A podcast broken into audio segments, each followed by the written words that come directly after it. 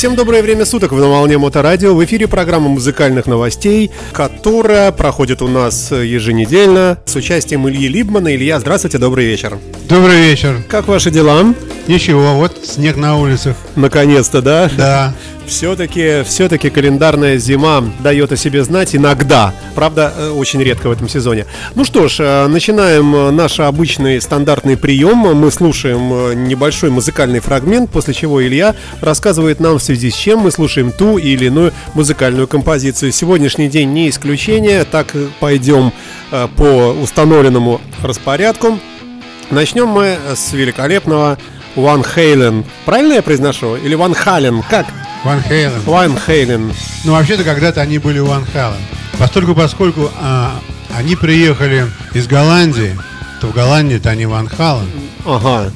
А потом, когда они приехали... В... Ну стали Ван Хейлен. Да, они стали Ван Хейлен, потому что их стали произносить на американский манер. Ну, наверное, в душе они Ван Хален. Ван Хален, хорошо. Дэвид Лерот на вокале. Послушаем немножко.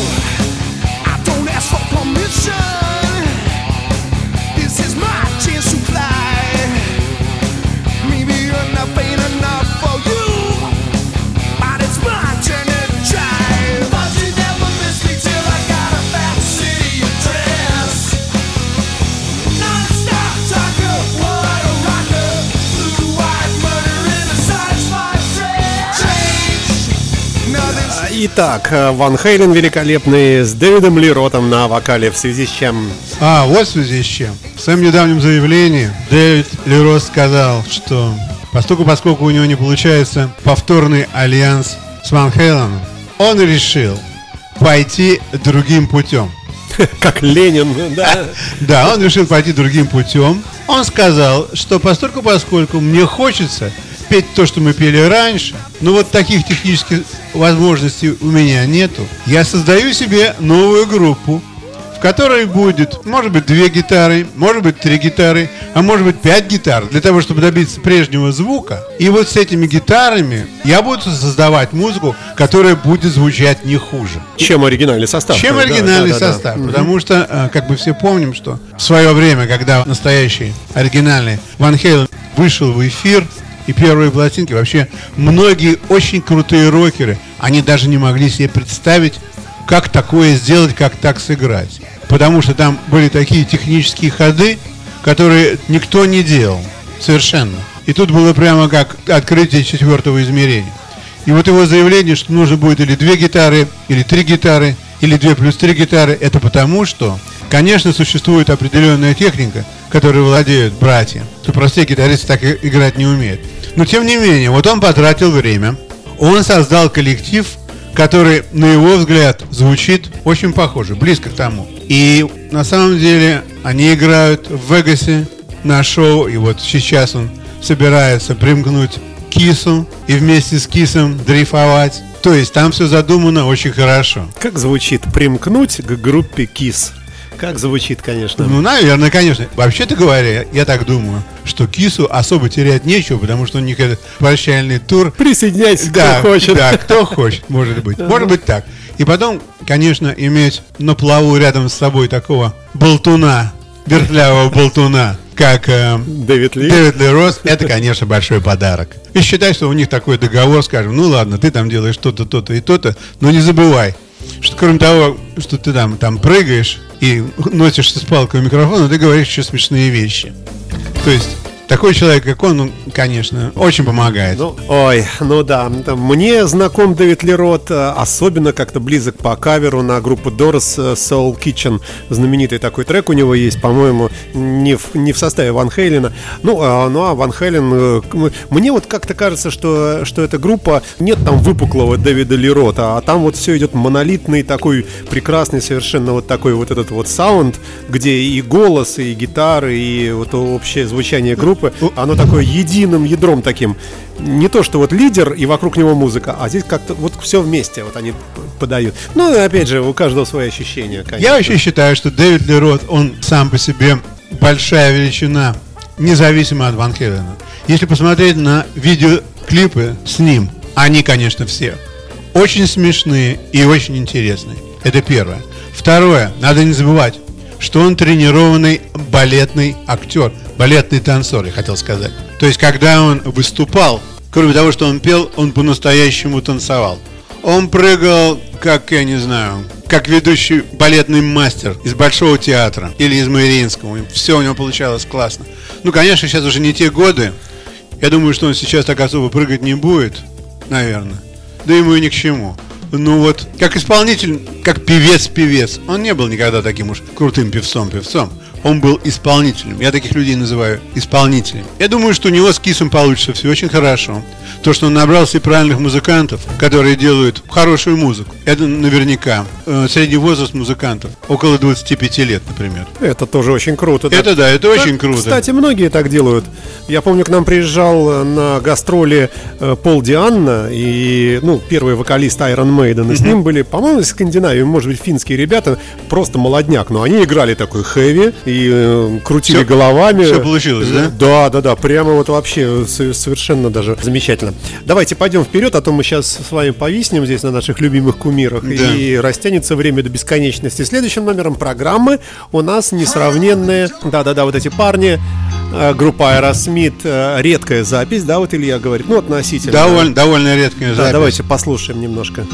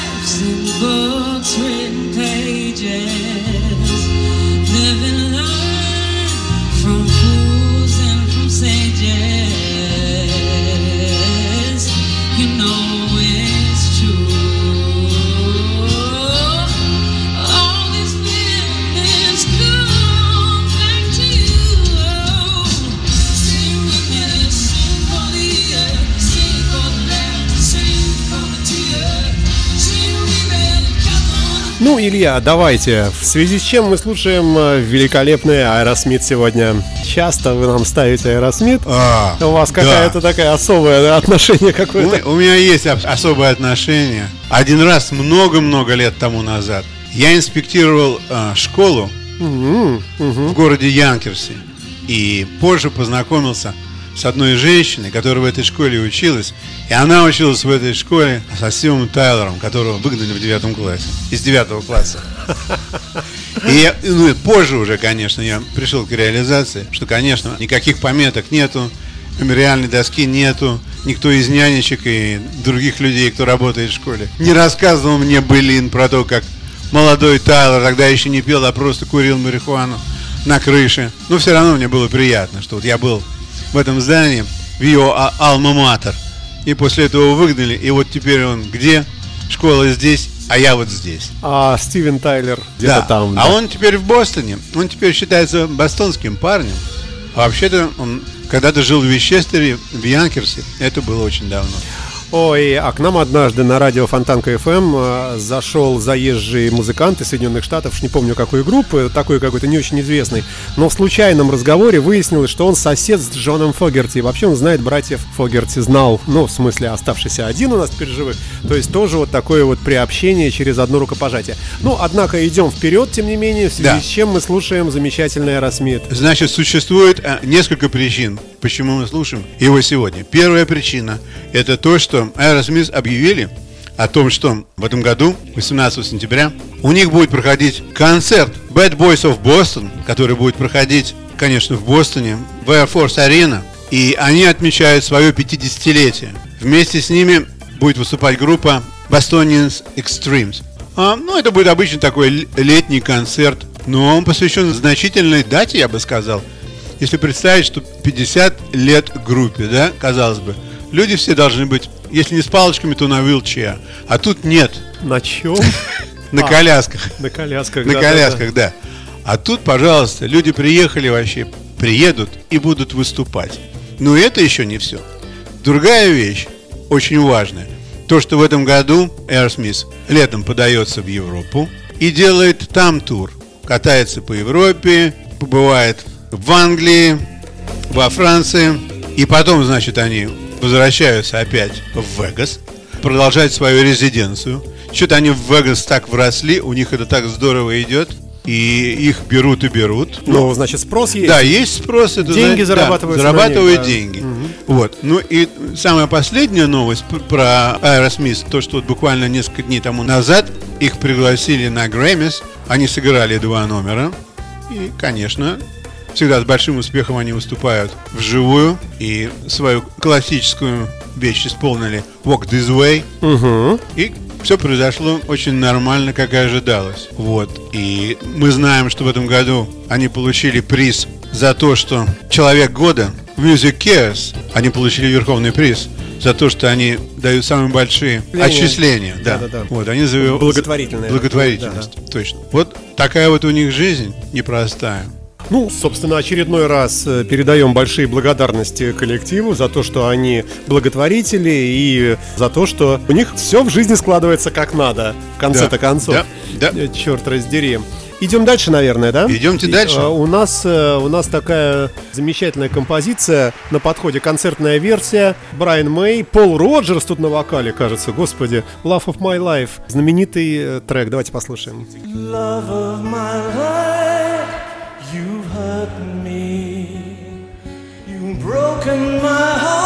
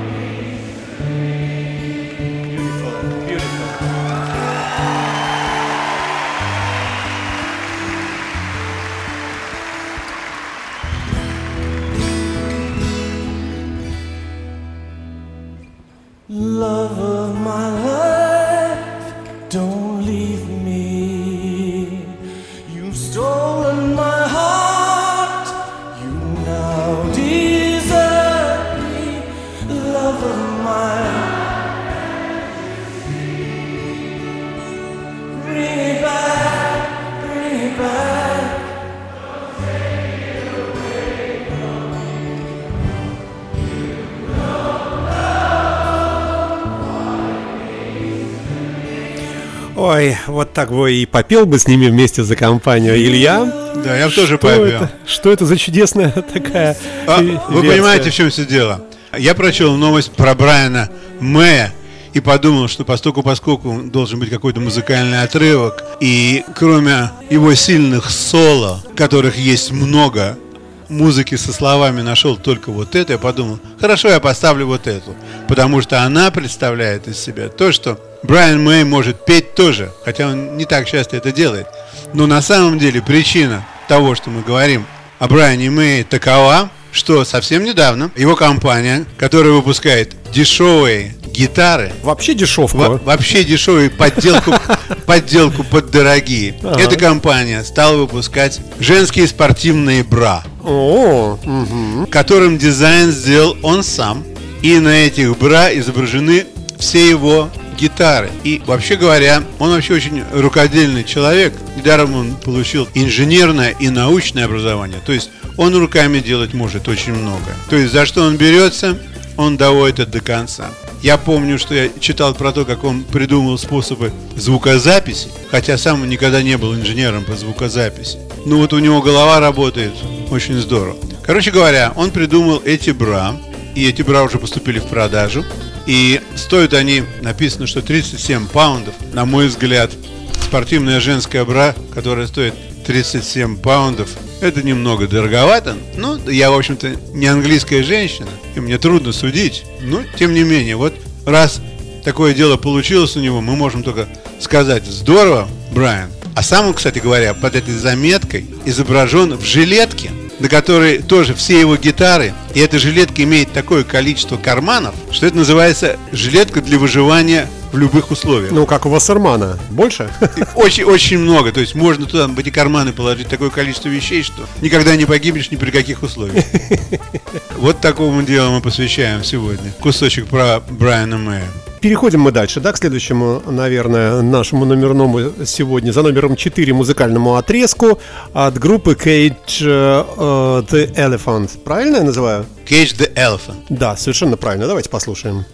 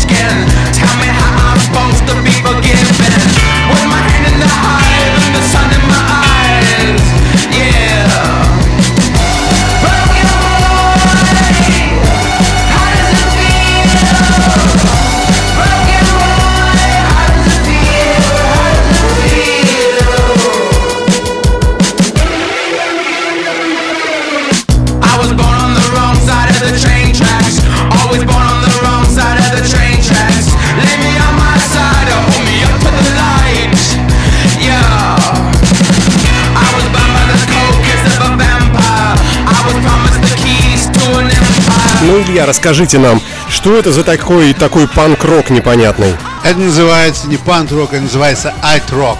Эта группа из Кентаки называется Cage the Elephant. она только что выиграла Грэмми за лучший рок-н-ролльный альбом. И она обошла такие группы, как Cranberry, Rival Sons, Ого. Bring Me The Horizon. Ничего То есть себе. это все довольно серьезно. У них были серьезные соперники, и они выиграли. Ну, что сказать про эту группу? Я вам скажу, что, конечно, она довольно легковата, если там рассматривать ее. Какой же это рок? Но, с другой стороны, что можно взять с Кентаки? А, Я не знаю, вы так говорите, а это вообще сельский штат такой, Ну, да? такой довольно сельский Это штат. деревня такая, да? А, Довольно деревенское место. Но чем они хороши, что меня действительно подкупило. Я посмотрел несколько их видео. Видео у них очень забавные.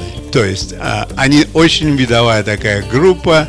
Они делают такие сценические ходы на природе. Ну и поют, ну так, они поют себе, поют. Если людям на Грэмми, которые имеют свое понятие, каким должен быть рок-н-ролл, и они посчитали, что вот лучший из дисков в этом году это альбом под названием Social Cues группы Cage the Elephant, то значит так это оно и есть. А вот интересно, что там вообще за люди выбирают вот это вот все? Это есть какое-то международное голосование какое-то, какие-то лайки в интернете, ВКонтакте? Каким образом попадают туда вообще вот эти номинанты? Я думаю, что Грэмми, во-первых, это чисто американская вещь, да? То есть, наверное, туда попадают люди, которые каким-то образом работали или работают в индустрии. То есть, они, безусловно, кое-что, кое о чем знают и имеют какой-то политический вес, во-первых. Во-вторых, они или в прошлом, или в настоящем наверняка имеют какие-то публикации. И эти публикации были напечатаны в определенных журналах. Эти журналы читают люди, которые знакомы с тем, о чем в этих журналах пишется. То есть для них это не первая вещь, что, то, что попало со столика, когда пошел к зубному врачу. Люди понимают, вот надо почитать такой журнал, потому что что-то происходит, пишет вот такой-то человек, который пишет каждый второй месяц. То есть этот человек знает, о чем он пишет. Я думаю, что такой человек, когда пишет несколько раз, и кому-то он попадает в масть, происходит какое-то тайное голосование, и он попадает в Ну, вот в эти участников, номинанты да, в номи- эти, да, да. людей, которые могут рассуждать, кто будет, а кто нет. Это Ну, такое мое мнение. В общем, вот эта команда оказалась таким сюрпризом. Да, эта команда оказалась сю- сюрпризом для многих. Металл на Грэммис получила команда Tool. Ну, ожидаемо, да. Да, э, после их прошлогоднего э, альбома Fear Inoculum, что там интересного еще произошло? Ну, конечно же, знаменитая с позапрошлого года, или с прошлого года, с позапрошлого года, молодая исполнительница Билли Эйлиш получила 4 Грэмми. Все подряд. Да, ну, вы знаете, я еще так думал, совсем недавно слушал ее, незнакомую до того мне песню, и подумал, к какому же сорту музыки можно вообще это отнести. Потому что музыка-то у нее, конечно, очень красивая. И исполняет она ее тоже совершенно замечательно. Ну, вот сказать, что это рок-н-ролл, Может, R&B какой-нибудь? я думаю, да- даже не похоже на R&B тоже. У нее какая-то совершенно своя тоска. Listening. Не, ну, ну, ну, это, ну, это вообще, ну, ну как можно так, ну, как так можно бедную девушку оскорбить? Это совершенно не easy listening. Вот вы поймите такую вещь, я вот думал о том, почему у нее целые толпы девочек. Поклонниц. От- да, от 11 лет до 17. Но есть еще Ольга Бузова, у нее тоже очень много девочек поклонниц. Безусловно. ну, Тоже ну, певица, кстати. Бузова, во-первых, не поет на том языке, и, и Бузова поет о другом. То, о чем поет Эйлиш, это совершенно обалденные вещи. То есть, что может притянуть девочку-подростка? Очень крутая лирика. Только лирика. То есть, настоящие... а, Стихи. настоящие стихи, настоящая поэзия, настоящий предмет интереса. Просто так и там, то, что риф- э, рифмует со словом love, не подойдет. Ей нужно намного-намного глубже. И именно об этом поет Айлиш. Конечно, она, она очень хороша при исполнении, потому что она буквально живет в своих песнях. Вот надо было ее и поставить, э, а вы тут э, Cage the Elephant. Ну, а послушайте, мы вообще-то рок-н-ролльная команда здесь. Правильно, А она, верно. она не рок-н-ролл. Да, Она всё. отличная исполнительница. Да, Мне но- нравится ее но не музыка. наша. Это не нашего формата. Так что вот. Следующим номером программы и последним у нас э, маэстро Фил Анатольевич. э, Как у него отчество интересно, да? Игнатьевич. Игнатьевич. Да, Коллинз. Э, их высочество с всем известным треком In the Air Tonight. Ну, послушаем немножко, хоть и знакомо всем это до боли, но всегда приятно. Э, Немножечко э, позвучит э, великий. А мы скоро появимся в эфире.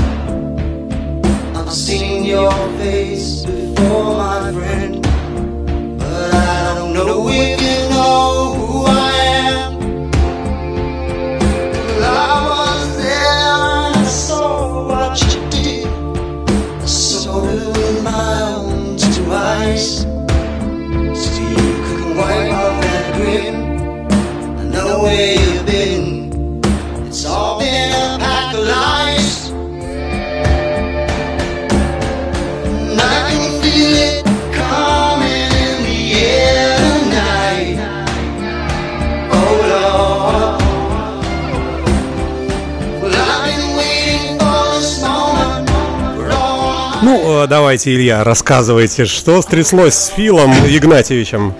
С Филом э, ничего не стряслось, просто пришла пора делать следующую продажу.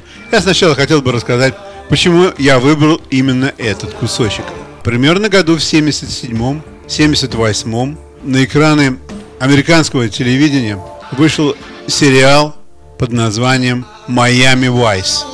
Да, знаменитейший. Да, и заставка к этому сериалу была эта песня. И моему сыну тогда было лет 15 или 16, что-то такое. Короче говоря, он со своими одноклассниками смотрел этот сериал, потому что там, конечно, показывалась очень крутая жизнь, раздетые женщины, Майами, много пены, красивые мужчины и женщины. И эта песня. И, И, они... и- и погода хорошая. Им Вот хорошая и- погода. Хорошая вот, да. погода все время, и, да. и они сидели там, человек 5-6, и они все пели эту песню.